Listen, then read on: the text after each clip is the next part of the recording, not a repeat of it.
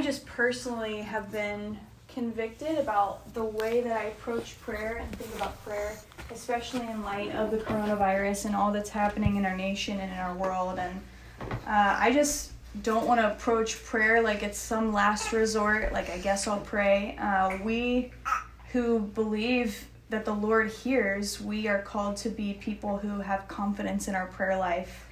And so, as people who believe that God hears our prayers, that He cares about what we're saying, and that He acts on behalf of what we're saying, I just encourage us to uh, be people of prayer this week, to be intercessors for everything that's happening. Uh, and as I said, even though we're kind of meeting this way for a negative reason, it's also exciting because New City has been wanting to kind of explore doing host homes actually for a long time. And so um, it's kind of fun to do a trial run. And this is how the early church met. We know that. Um, and so we really believe that even though we're not in the plantery, even though we're not all physically together, that uh, the Holy Spirit's going to work in each place tonight. So let me pray. There are the Campbells. Hey guys, welcome. Uh, let me pray, and then we're going to jump in to Mark chapter 7. So let me pray for us.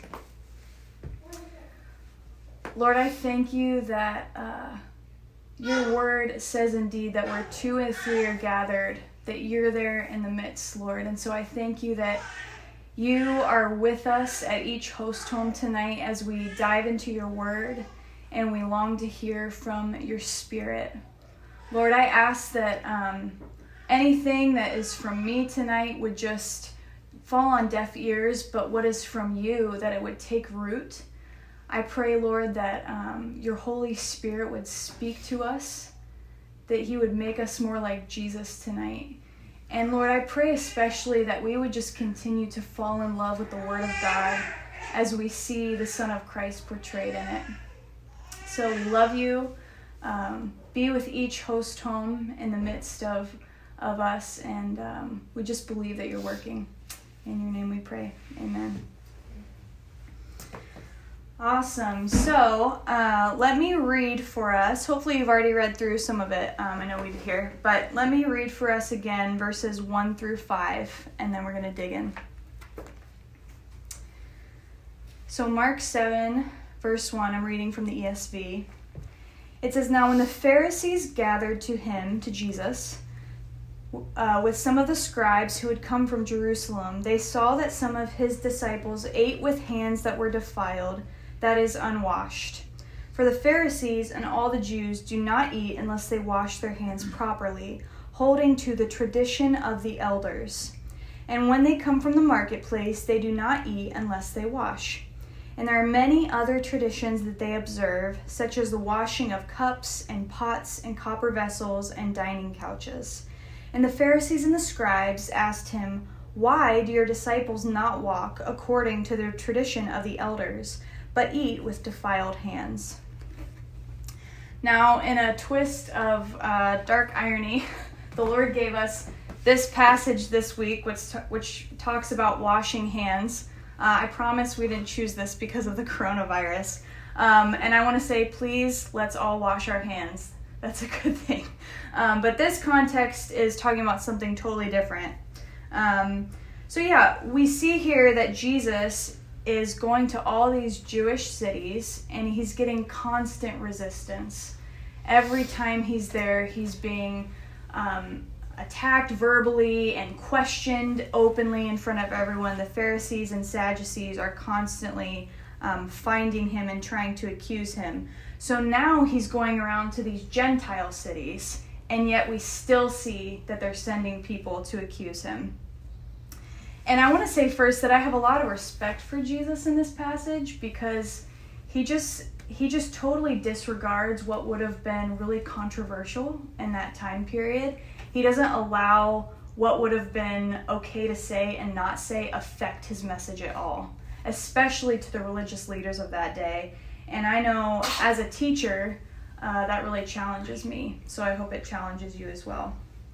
So we see here again in verse 1 a group from Jerusalem sends these Pharisees and scribes to go and find fault with Jesus.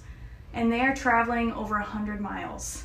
Like, very intense. They're really set on finding fault with Jesus. But they can't. They can't find a single thing that he's doing wrong in this passage, but they find something wrong with his disciples. His disciples are eating, and they had not washed their hands first. And this would have been a huge transgression in their day. What we need to know is there's actually nothing in the Mosaic Law at all that talks about washing your hands before you eat. Um, it's not in there. But what happened is the Pharisees had added these layers to the commandment of God, to the law, over time.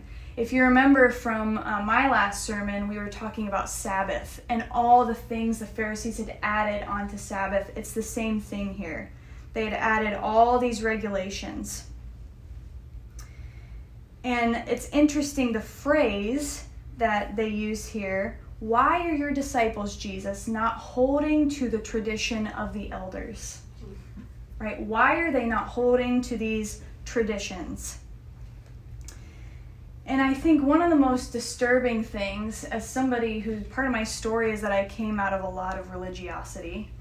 Uh, the disturbing thing is the manner in which tradition, little by little, ends up overtaking the, the commandment of God. And when I say tradition, by the way, I don't just mean in the classical sense. I mean anything that man says that we that we elevate to the same level of scripture, tradition of man. And what's what's worrisome is that what can happen is you start to have the commands of God and then these traditions of men and over time we find that these traditions become at the same level and if we're not careful over time, they even become more important than actual scripture, than the commands of God. And that's what's happening here is nowhere in the law does it say anything about washing hands, but that was the tradition of men in their day. And so they're holding it to an even higher standard. And the thing is with this that we actually can't be yoked to two masters. The tradition of man and the commandment of God, which is contrasted all throughout this passage, those are actually two separate yokes. And we can't be yoked to both, right? We have to be yoked to one or the other. So, and I want to say too, by the way, uh, what's interesting is the Pharisees were worried about them washing their hands, not because they thought there might have been some dirt on the fruit but because when they would go into the market, they would rub elbows with the Gentiles. And that made them ritually unclean. And that's what they were worried about. So we'll get back to that in a little bit. So we have to ask this question washing our hands, as we all especially know right now, is a good thing, right? Yes, please wash your hands. Um, it's a good thing. So why does Jesus react so harshly? Why is it such a harsh reaction? Uh, let's read verses 6 through 9 and then we'll talk about that a little bit. Verse 6 And Jesus said to them, Well did Isaiah prophesy of you hypocrites, as it is written. And he quotes Isaiah here This people honors me with their lips, but their heart is far from me. In vain do they worship me, teaching as doctrine the commandments of men. You, Pharisees, you leave the commandment of God and you hold fast to the tradition of men. And he said to them, You have a fine way of rejecting the commandment of God in order to, to establish your own tradition. And so Jesus, he reads this prophecy from Isaiah which, by the way, it would just be awesome to be somebody that Jesus quotes. That's pretty cool. I was thinking about that today. Um, but he he says, "You hypocrites, you hypocrites, you teach your own doctrine like it is the commandment of God, and it's not." So again, we ask this question: If washing our hands is is a good thing, why does Jesus react so harshly? Like, pick your battles, Jesus, right? Like, this is maybe not the battle to pick. But what I want us to see is that, again, these Pharisees were adding to Scripture, and when the people didn't obey what they wanted, they told them they were in sin over it. They added these layers, and when they did not do that thing, they told him, You need to repent, you're in sin. And it's a dangerous thing to do. I want to. I want to also reference a few other passages, and I want us to just notice these are both quotations from Jesus, one in Matthew and one in Revelation. And I want us to notice the way that Jesus views Scripture. What is his theology of Scripture? So I'm going to quote first Matthew 5.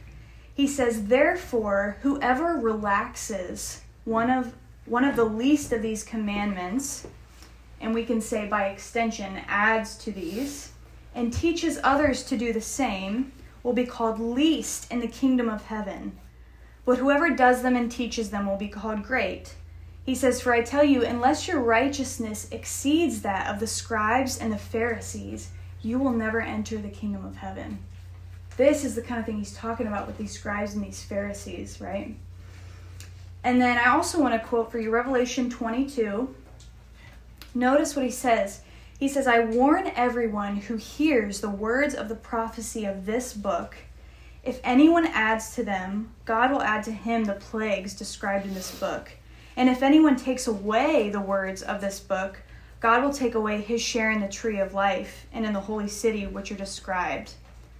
So, this is how Jesus views Scripture. I know these are weighty things, but this is something he takes so seriously that we're not to add or subtract from the commandment of God. And we so often do. We so often do. I want to ask you guys and you who are um, listening in have you guys ever had somebody tell you that you were in sin over something that actually wasn't biblical? I know I have. And even worse than that, I've actually been the one to tell somebody else that they were in sin over something that is not biblical. And let me tell you, it's not a fun thing on either side. Um, part of my testimony is actually, and the reason I'm so passionate about this is because I actually spent years chasing after a lot of things that were the tradition of men and not the commandment of God. Spent years of my life. And so I think the reason why Jesus, you know, you're going, wow, geez, washing hands seems like a good thing. Jesus' harsh reaction is because this is a dangerous theology, it's a slippery slope and these elders are causing the people to hold heavy yokes that they're not supposed to be carrying and he's not going to stand for it so let's get practical like what do i mean by some of these things and again notice some of these are good things but they're not the commandments of god what are some of today's traditions that are held maybe what we eat has anybody told you were, you were wrong for what you eat or being concerned with how well dressed you are for church. Maybe you've come across that. What kind of music we listen to. And maybe even some sorts of liturgies that are held throughout the church. I'm going to repeat some of those are good things, they're okay things, but they are not matters of righteousness. They're not the command of God. And we need to make a very stark distinction. And my prayer, even as I was studying this, is that the Lord maybe would liberate some of us from some things that we've been told are sin issues and are not. Or maybe He's going to convict us of the things that we've been lording other people, and that's not our place to do. Let me also just quickly say uh, that we are living in an age and in a time when the Word of God is under attack on all sides. And unfortunately, it's under attack by both the world and in some cases the church. It's attacked on all all across the spectrum uh, by charismatics and academics. And so we as believers need to be vigilant in testing all things and holding purely to what the word says. We want to love the word of God because Jesus loves the Word of God. If you don't hear anything else, notice the way that Jesus views Scripture, and we need to adhere to that. Um, I am going to skip over verses 10 through 13 for the sake of time. Um, I encourage you to read them. just know that at the end of verse 13, Jesus tells these Pharisees, He says, You make void the word of God by your tradition that you have handed down, and many such things do you do. So once that little bit has a foothold, it opens up the door for all kind of other things, is what he's saying. Let's now, I'm going to read verses 14 and 15, and then we're going to skip down a little bit to 18b through 23. Let me read those for us. It says, And Jesus called the people to him again and said to them, Hear me, all of you, and understand. There is nothing outside a person that by going into him can defile him but the things that come out of a person are what defile him. Jump down to 18b. He says, Do you not see that whatever goes into a person from outside cannot defile him, since it enters not his heart, but his stomach, and is expelled? Thus he declared all foods clean. And he said, What comes out of a person is what defiles him. For from within, out of the heart of man, come evil thoughts sexual immorality, theft, murder, adultery, coveting, wickedness, deceit, sensuality, envy, slander, pride, and foolishness. All these evil things come from within, and they are the things that defile a person. So Jesus is making this statement. He says it's a matter of the heart right? They were worried about washing their hands, and he's saying, no, no. It's not what starts outside of the body and gets in, it's what starts inside the heart, in the secret place of the heart that comes out.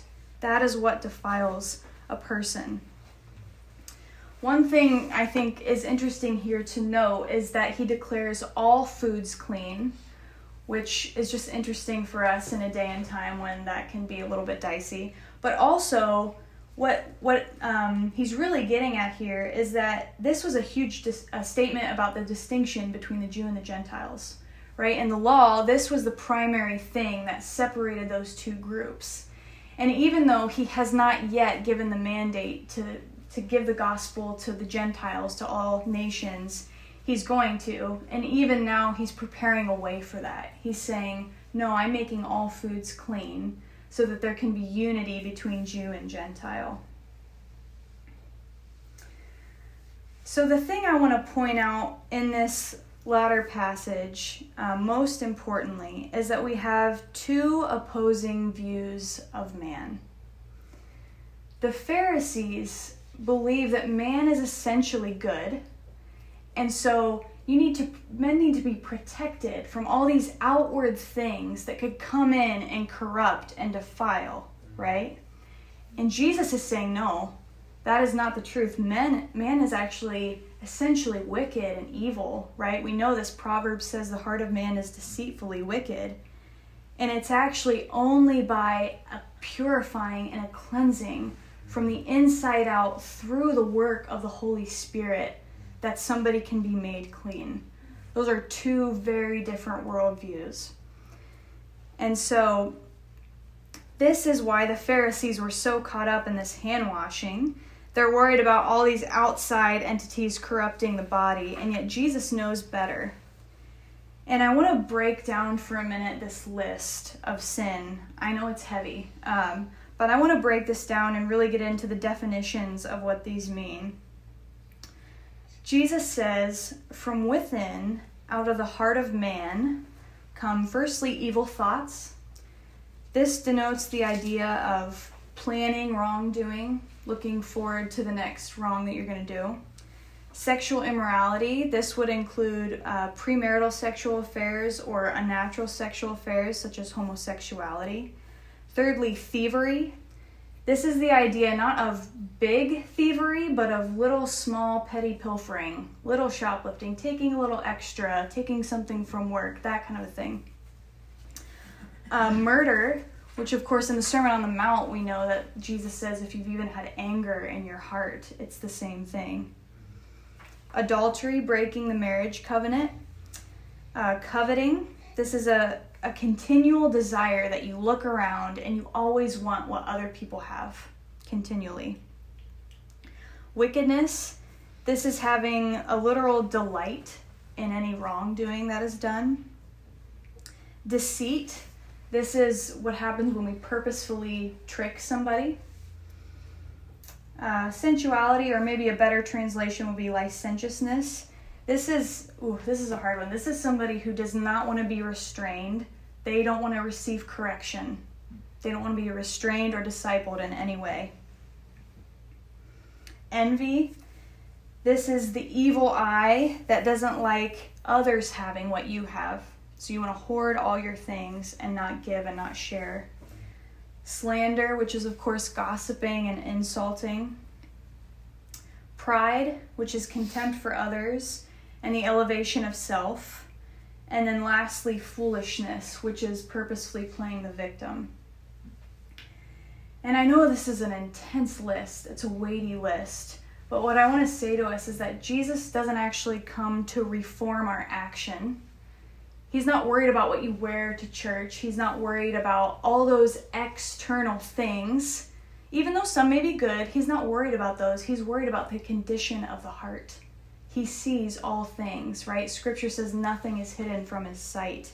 And so he doesn't come to reform our actions, he comes to cleanse our heart from the inside out. And I hear, I was just thinking about this, I hear a lot of talk from the world, maybe even sometimes the church, this message of, you're good enough. Don't worry, you're good enough, you're good enough. And I think even though this may be a harsh, a hard word to receive, for me it was actually very liberating to realize like that is not the truth of the gospel. The truth is that I need Jesus, that my heart is deceitfully wicked, and I can only be cleaned through him washing me. So actually, I can't strive. I can't get there. I can't earn it. I need Jesus to come and do those things. And if there's any good in us, if there's any righteousness in us, it's because of the work of the Holy Spirit in our lives. Um, yeah, and so maybe, you know, I know that's a pretty intense list, and you're going, well, I've never murdered anybody. But I don't know about you, I have a lot of anger over things. Or maybe you're like me and you find yourself sometimes only doing the right thing when people are watching. Those it's those small seeds of sinfulness. They're not from outside, they're from in the heart. And these things are what defile. But I want to give us this good news. I know that's kind of a rough landing. I want to give us this good news. If you're hearing this and you're thinking, gosh, I've really been holding to traditions of man or you heard that list and you're like, man, that's me. Take heart that that conviction is actually the Holy Spirit working in us. That is the Lord loving us. It says, if actually, if we're His actual children, then He'll rebuke us in love. It's the Father's shepherding heart for us.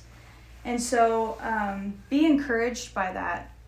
And so I have a few uh, a few questions for us at each host home to talk through as we think about this passage. Two of them are for our group setting, and then the third one is something more personal that I want us just to take and ask the Lord in our quiet time this week. So, here are some questions. The first one is What traditions of man have we elevated to the level of commandment of God? And again, these can be even seemingly good things uh, what have we what have we ascribed to that we've maybe lorded over other people or have allowed people to put on us? Second question is do we view scripture the way that jesus is jesus viewed scripture? What is your theology of scripture? Let's talk about that. And then the third question which again is not for this time but for you to take and really talk to the lord about is what inner sins even small inner sins are we festering, and how can we allow the Holy Spirit to wash us clean this week? I want to encourage us that there's no sin that's too ugly that the Lord cannot completely restore and redeem. It's actually what He loves to do. Scripture says that He waits to redeem us. So be encouraged in that. I'll repeat these really quick and then I'm going to pray and we will release you for the rest of the evening to talk amongst yourselves. So, quickly, what are the traditions of man that we have elevated to the level of the commandment of God? Do we view Scripture the way that Jesus viewed Scripture? And what inner sins are we festering, and how can we allow the Holy Spirit to wash us clean this week? Let me pray for us.